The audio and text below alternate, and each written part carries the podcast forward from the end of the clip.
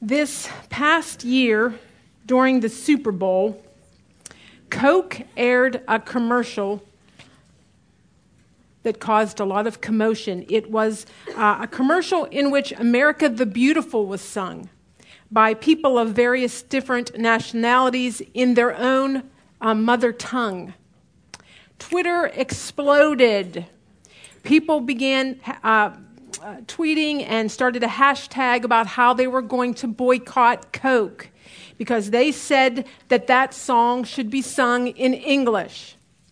There were others that said that the various different languages were part of the commercial's charm, and they cheered the uh, company.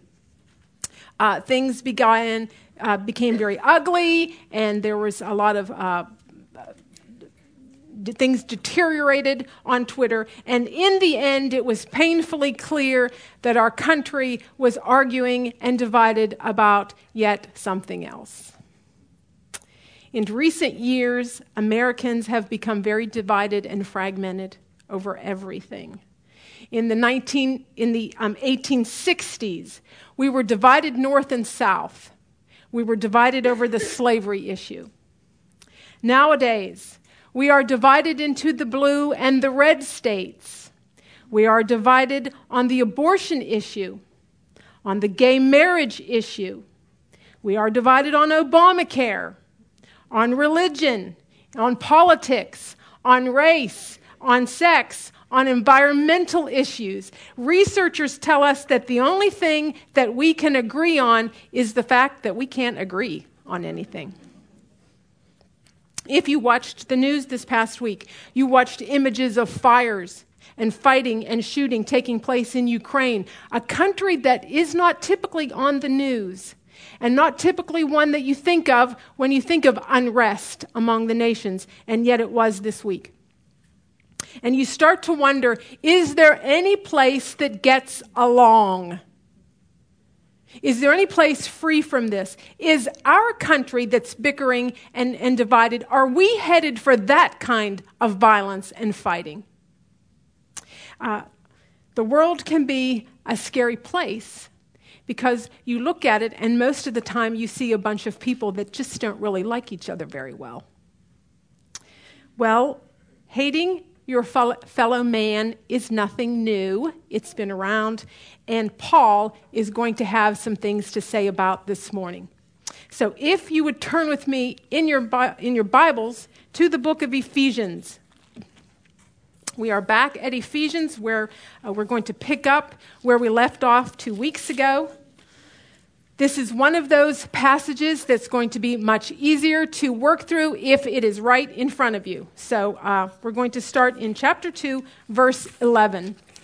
Therefore, remember that at one time you Gentiles in the flesh, called the circumcision by what is called the uncircumcision, which is made in the flesh by hands Remember that you were at that time separated from Christ, alienated from the commonwealth of Israel, and strangers to the covenants of promise, having no hope and without God in the world. Okay, we're going to stop there.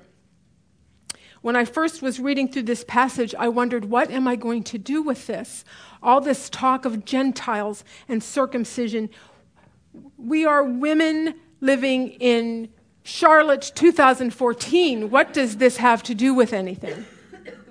Well, we're going to work our way through it, and uh, we're going to kind of unpack some things at the beginning, and then we're going to see things become a little easier and definitely get very relevant very quickly. Two words are going to be especially helpful for us. If you look at verse 11, it starts with the words, therefore remember. Okay, then, if you look down in verse 12, we see the word remember again. So that's two times in one sentence we see the word remember. That's usually a good indicator that the author wants us to remember something. Okay? Now, what is that exactly?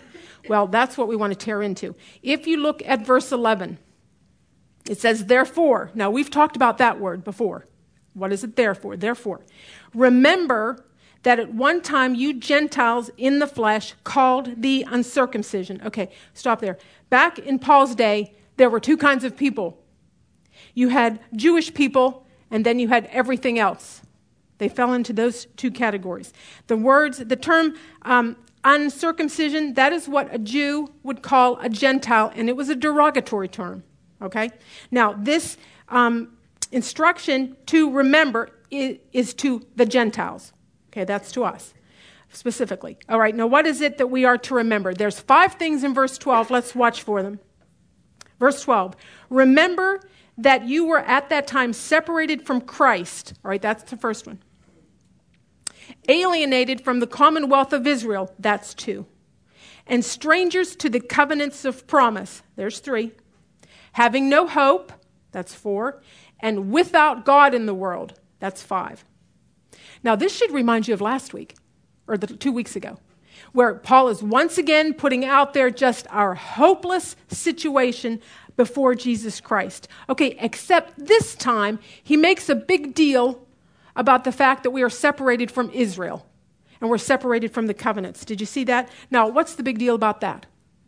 Why would we care about that? Well, uh, we're going to do this very quickly, but if you would turn in your Bibles, keep your finger in Ephesians because we're coming back, but if you would turn in your Bibles to the book of Genesis, we're going to look at this very quickly. Genesis chapter 12. Genesis chapter 12, verse 1 says, Now the Lord said to Abram, Go from your country and your kindred and your father's house to the land that I will show you. And I will make of you a great nation, and I will bless you and make your name great, so that you will be a blessing. I will bless those who bless you, and him who dishonors you I will curse. And in you all the families of the earth shall be blessed. Okay? Turn over now to Genesis chapter 17. Genesis 17 verse 7. And I will establish my covenant between me and you and your offspring after you throughout your generations for an everlasting covenant. Now, here it is to be God to you and to your offspring, offspring after you. Okay, now, if you have studied covenant before, this will be reviewed to you. If you have not studied covenant, then I'm going to give you the speed version okay? God, in the book of Genesis, comes to Abram and he makes a covenant with him and his descendants, and he basically promises that he is going to be their God and they will be his people. The laws, the promises, the covenants, the scriptures, they all came through the Jews, the Jewish nation. Okay? If a non Jewish person was God fearing, and came to God, he did it by way of Judaism, by coming to a Jewish Messiah. Okay, so consequently, true saving faith was very much at that time contained to that little nation of Israel. Okay? So, when Paul is talking about being separated from the commonwealth of Israel and strangers to the covenant, that's what he's talking about. Okay? He is talking about the way that the Jews were God's chosen people and the Gentiles were not. All right, now we're going to add that to our paper because that is one of the first things that he wants us to remember. So, number one on your paper, remember we were alienated from Christ, separated from Israel, and hopeless without God in the world. Okay, we're going to continue Get yourself back into Ephesians. we will be uh, parked there for the remainder. Ephesians chapter 2, we are going to pick up in verse 13. Okay, verse 13. but now, in Christ Jesus, you who once were far off have been brought near by the blood of Christ. All right, now this, we'll stop there. Now, this should sound familiar because we had a similar verse like this last time. Do you remember the last time we talked about some things and then we came to the but God verse? Now we're seeing a very similar thing, only this time it's but Christ. But now in Christ, we've been brought, de- brought near. Now, we want to add that to our paper as well. Number two, remember, the blood of Christ brought us near to God. We used to be far away, from the things of God, but the cross has given us access. It's brought us near to God. Salvation is no longer contained to that little country of Israel. Okay? Now he's going to explain more about that in verse 14. Verse 14. And, and this is kind of a, a wordy passage, but here we go. verse 14 For he himself is our peace who has made us both one and has broken down in his flesh the dividing wall of hostility by abolishing the law of commandments expressed in ordinances, that he might create in himself one new man in place of the two, so making peace, and might reconcile us both to God in one body through the cross, thereby killing the hostility. That's kind of a mouthful. Now, it makes a lot more sense if we have some understanding uh, about the Jewish background. All right? Now, if you have been doing your daily Bible reading, this past week you had all those passages about the dietary laws and the, um, and the ceremonial laws and the cleansing and all those things. Everything about those laws and those rituals made a division between the Jews and the nations around them. Everything about those laws made them distinct okay, from the other nations. Those laws would have made it very difficult for a Jew and a Gentile to hang out, even if they wanted to. All right, now, what happens, unfortunately, over time, many of the Jews begin to feel that they were superior and they begin to hate the Gentiles. Okay, your, your book had an example. It gave the example about how if a Jewish man married a Gentile woman or vice versa, the family did not have a wedding, they, they planned a funeral because uh, it was uh, such a terrible thing in their minds that they marry. Some sources explained that Jewish midwives were not were told by the rabbis not to help deliver Gentile babies. Because in their mind, the, the rabbis taught that um, the Gentiles were nothing more than kindling for the fires of hell. So uh, you can see here, we had um, there developed great hostility between these two groups. In verse 14, it talks about a dividing wall. Scholars tell us that in Herod's temple, there was a small outer court for the Gentiles, for those God fearing Gentiles, there was a small outer court, but there was a stone wall dividing it from the remaining parts of the um, temple. And apparently, there were signs posted that said if they trespassed, they would have no one to blame but themselves for their death. Okay? You, didn't, you did not want to get lost in that temple.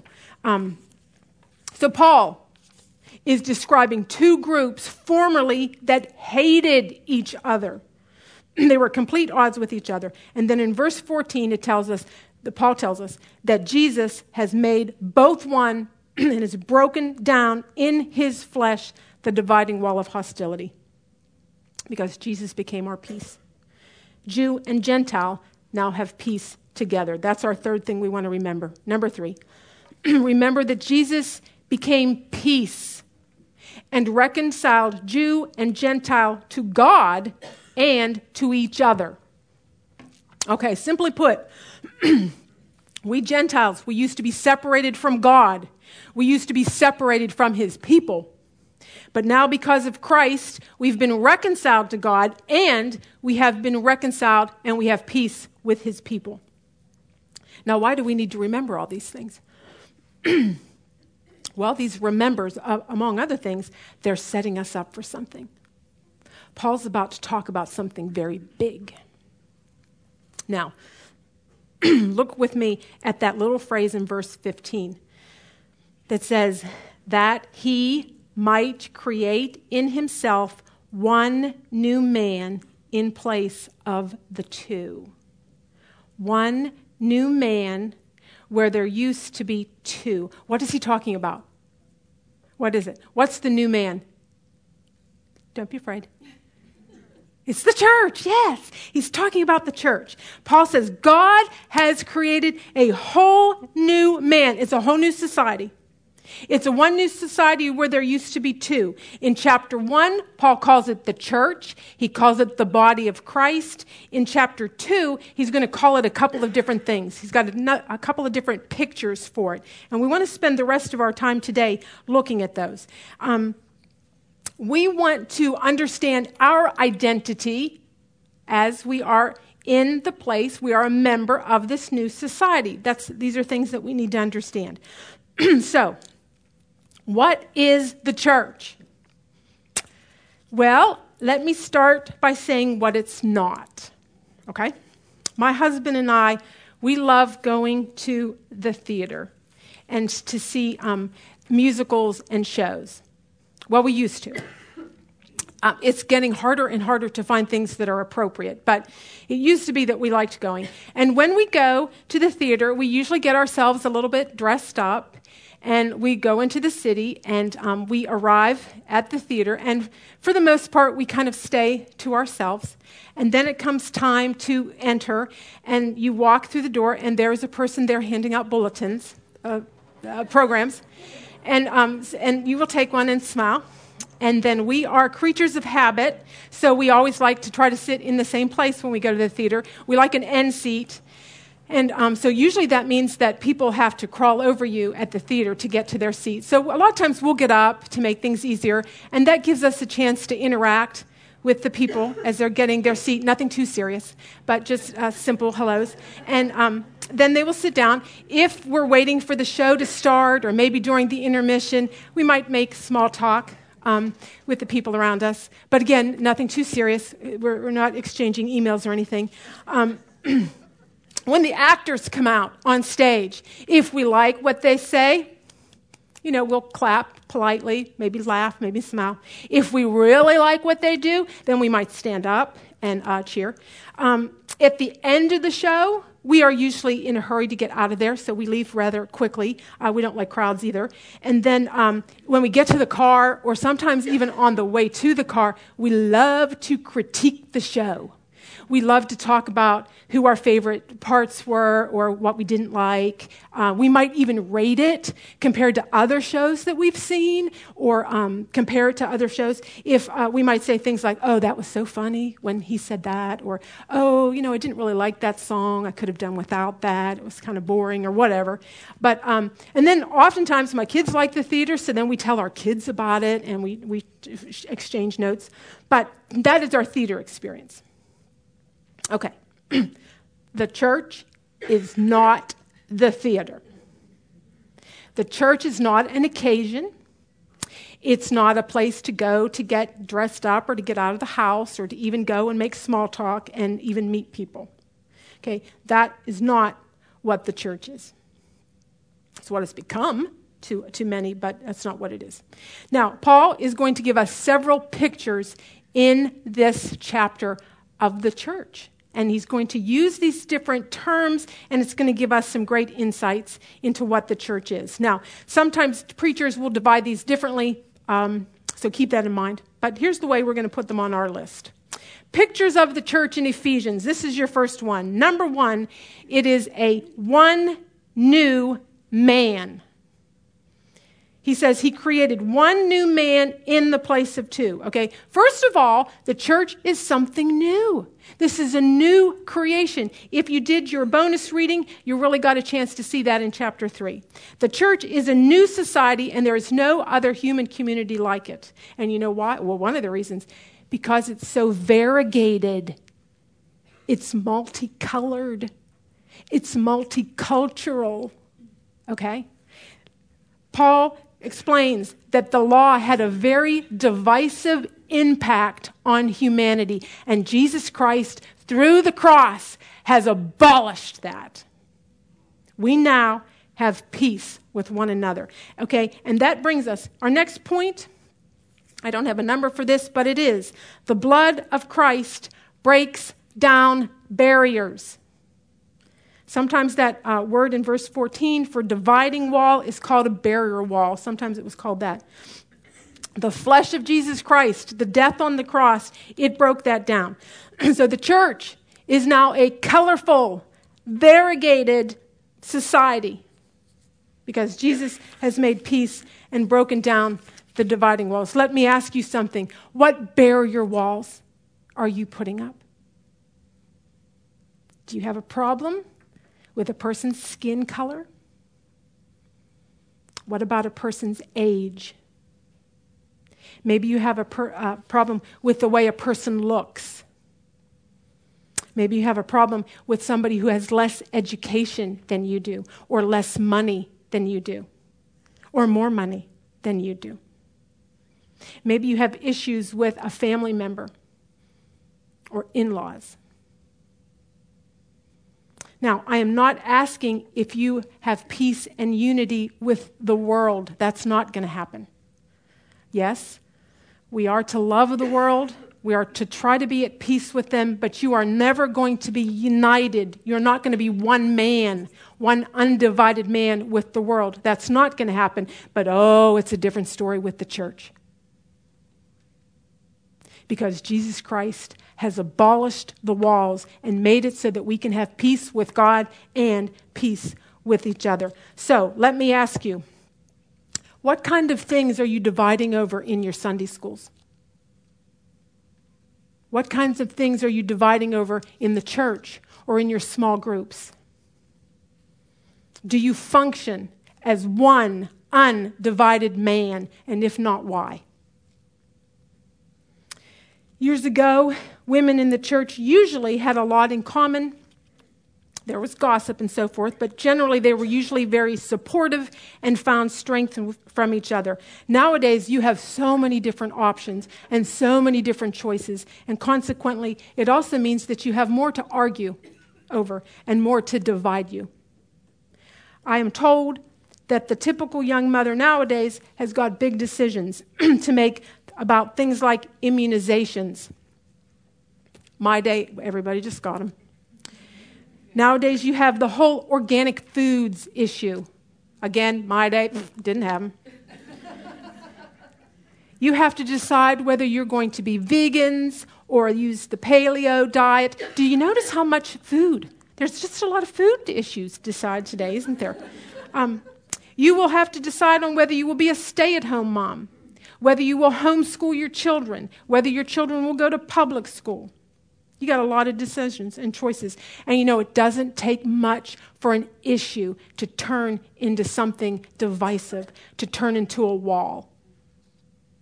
And we have to be so careful about what we bring into the church that we're not bringing something into the church that becomes a wall. A wall that Jesus Christ died to put down. Do you gossip?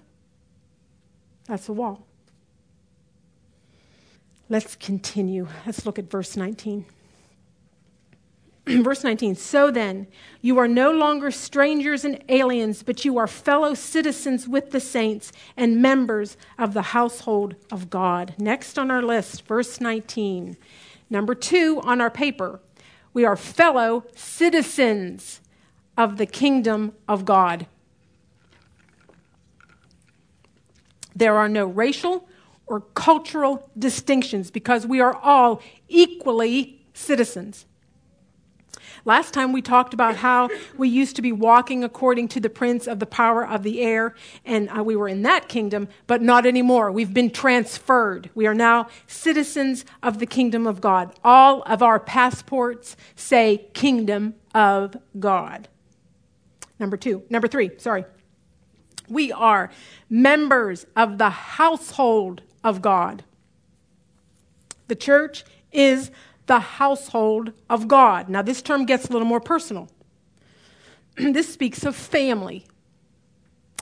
These are the people that you do life with. These are the people you're concerned about.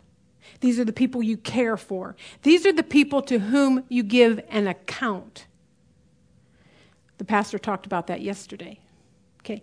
Does that describe your relationship with the local church? Um, I want you to notice something in verse 14. he says, For he himself is our peace, who has made us both one. Okay, two becoming one. What does that language remind you of? Marriage. Yes, very good. Okay, our relationship to the church is to be like a marriage. Okay, Josh. Joshua Harris has a good book out. It used to be called Stop Dating the Church. It has a different title now. But he describes people that nowadays we date the church. And it's a, we should be instead in a committed, one person solid, committed, loving relationship with the church, like a marriage. Okay? In Joshua Harris's book, he gives some signs that you might be a church dater. And one of them is he says um, that church daters tend to be very critical and have a very short allegiance with the local body. Does that describe you? Um, number two, he says that we are very me centered. The driving question is what can church do for me? What can I get out of it? Okay? You know what? Those attitudes really don't cut it very well in a family. Okay.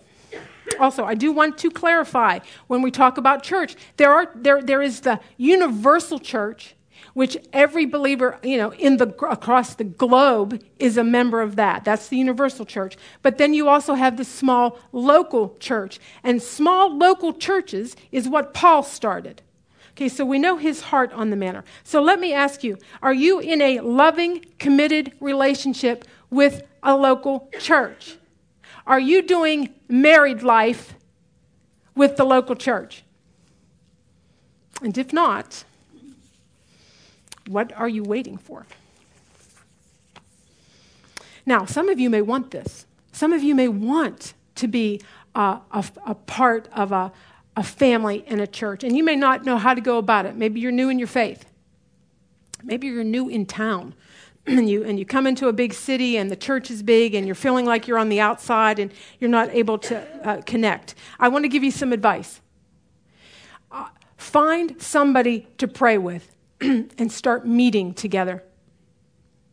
Go to join a Sunday school class. Find somebody in that Sunday school and start meeting and start praying biblically for your class. Start praying biblically for your church. And you're going to see the affections for the church. You're going to see that increase. You're going to see your awareness of what's going on in the body. You're going to see that increase. That whole family connectedness is going to take off when I um, would move and I would have to start uh, new churches, one of the first things I would do is I would look for a prayer group to join. And if I couldn't find one or they didn't have one, then I would go up and I would just ask a woman if she would come to my house and pray with me. I didn't wait for people to ask me. To be honest with you, I was too lonely. So, so I would ask them. Okay, moving on. Verse 20 built on the foundation of the apostles and prophets, Christ Jesus himself being the cornerstone, in whom the whole structure, being joined together, grows into a holy temple in the Lord. In him you also are being built together into a dwelling place for God by the Spirit. Okay, verse 20, we start to see him talk. He's talking about the household. Now he seems to be talking about a building. Okay, so let's add that to our list. Number four, the church, we are a building on the foundation of the apostles and prophets with Jesus the cornerstone. The church has been given as strong teaching, the strong teachings of the prophets and the apostles. That's what the church is built on, and Jesus Christ is the cornerstone that it all rests on. I want you to notice that it says being joined together. All right? You know what? Some, some of you may come from families that were not very joined. You may come from families that were not very close, okay, but a building is joined. A building is close. If the building is unjoined, it's just bricks. Okay? So we're talking about being fitted together. Yes, we are different, but we're fitted together. Uh, okay. According to Josh Harris, one of the other signs that you might be a church dater is that you are independent. You see your faith as a solo pursuit. Okay, newsflash faith is not a solo pursuit. We are together. Our faith is, we're joined together. We're interdependent because we're a building. We are not a pile of bricks. Next picture, verse 21. It says, We are told that we are a building, grows into a holy temple in the Lord, which is a dwelling place for God by the Spirit. So we're going to add that. Number five, the church, we are a holy temple. A holy temple. When you think of a temple, we think of something that's holy. we think of something that, that um, sits, it may sit among the people, it may be out among the people, but it's still holy. It's still distinct. When you think of a temple, you think of prayer, you think of worship, because those are the type of things that go on in a temple.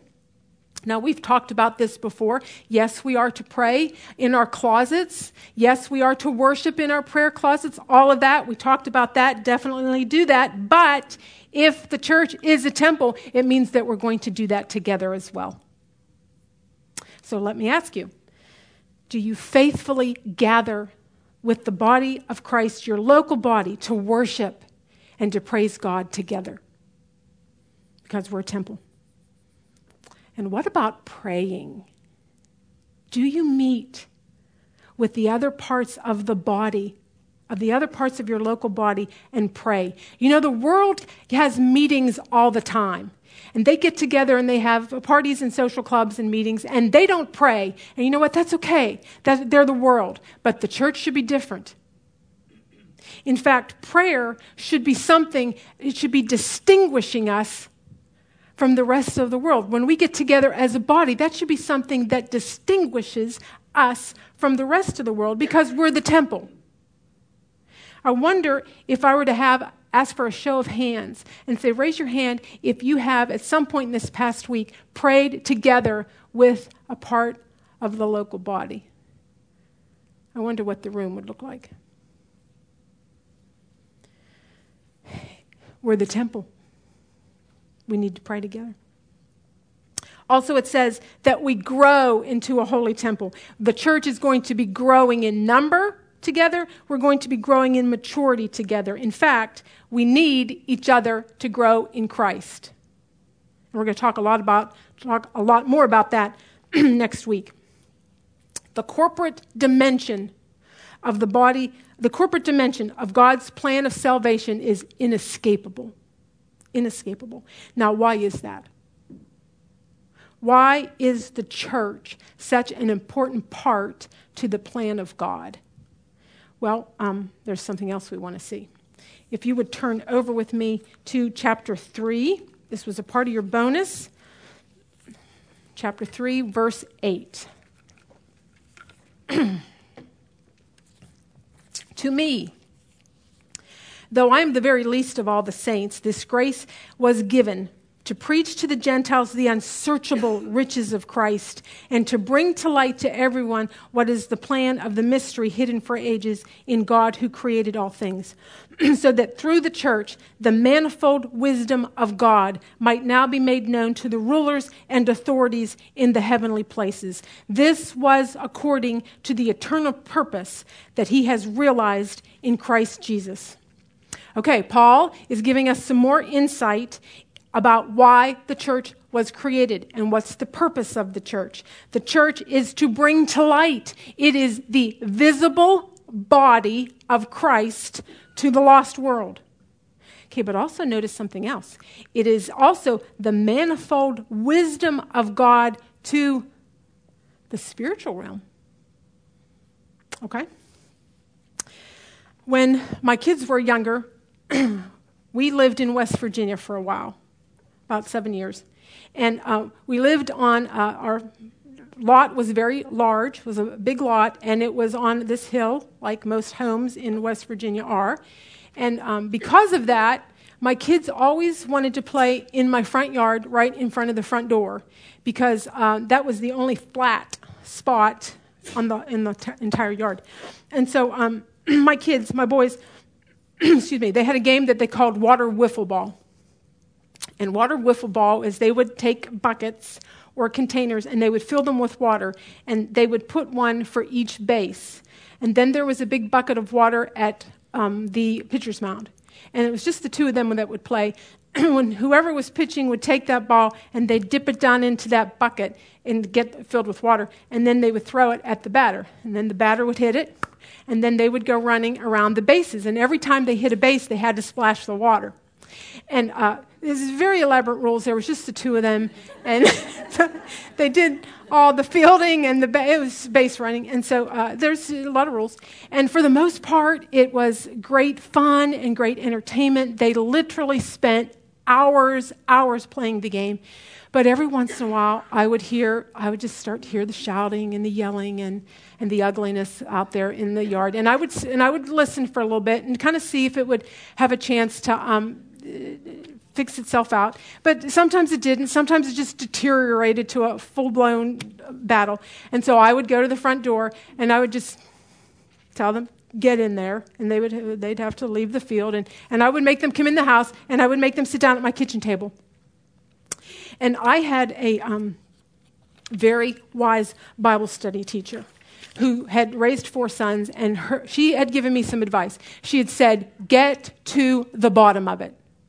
Get to the bottom of it. Anytime your children are fighting, get to the bottom of it. So that was always my goal. I would bring them into the kitchen table and kind of be like I was the judge, all right, what was going on out there? And, you know, to tell, have each kid tell their side of the story and try to figure things out.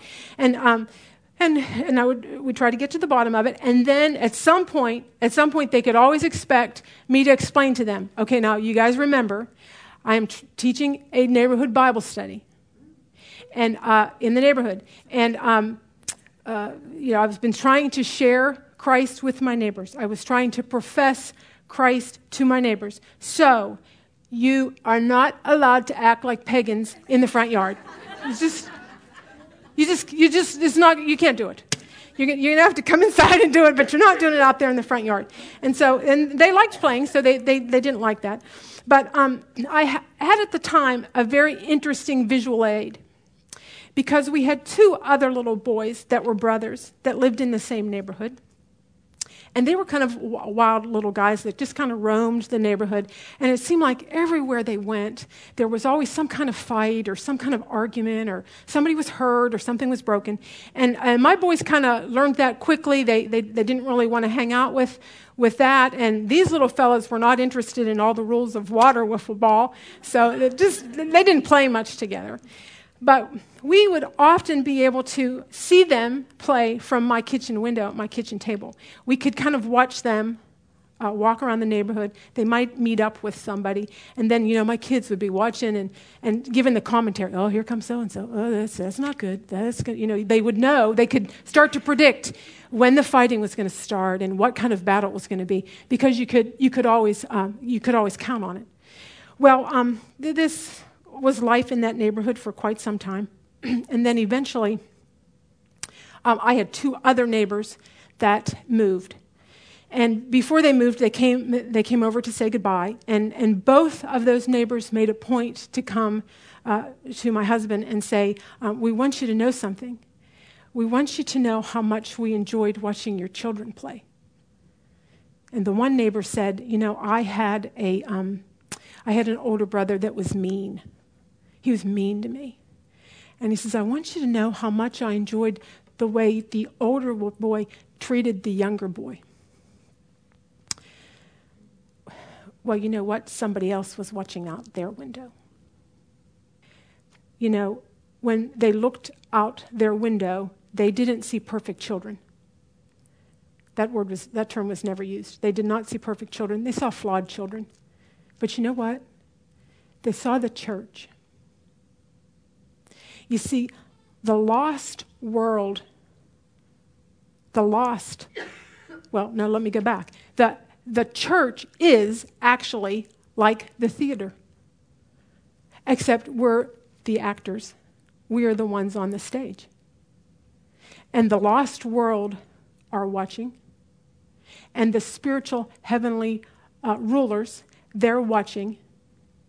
They're watching the peace between the brothers. They're watching the peace between the brothers. They're captivated by the peace among the body of Christ.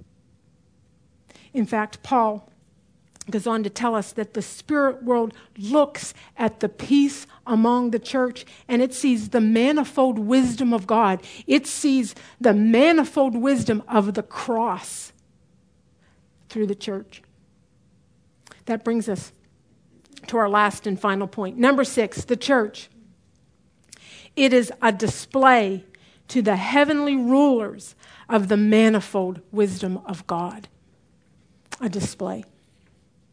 Beginning next week, the book of Ephesians is going to take a turn for the practical. Our studies are about to get very practical. Next week, we are going to have a, a mini seminar on spiritual gifts.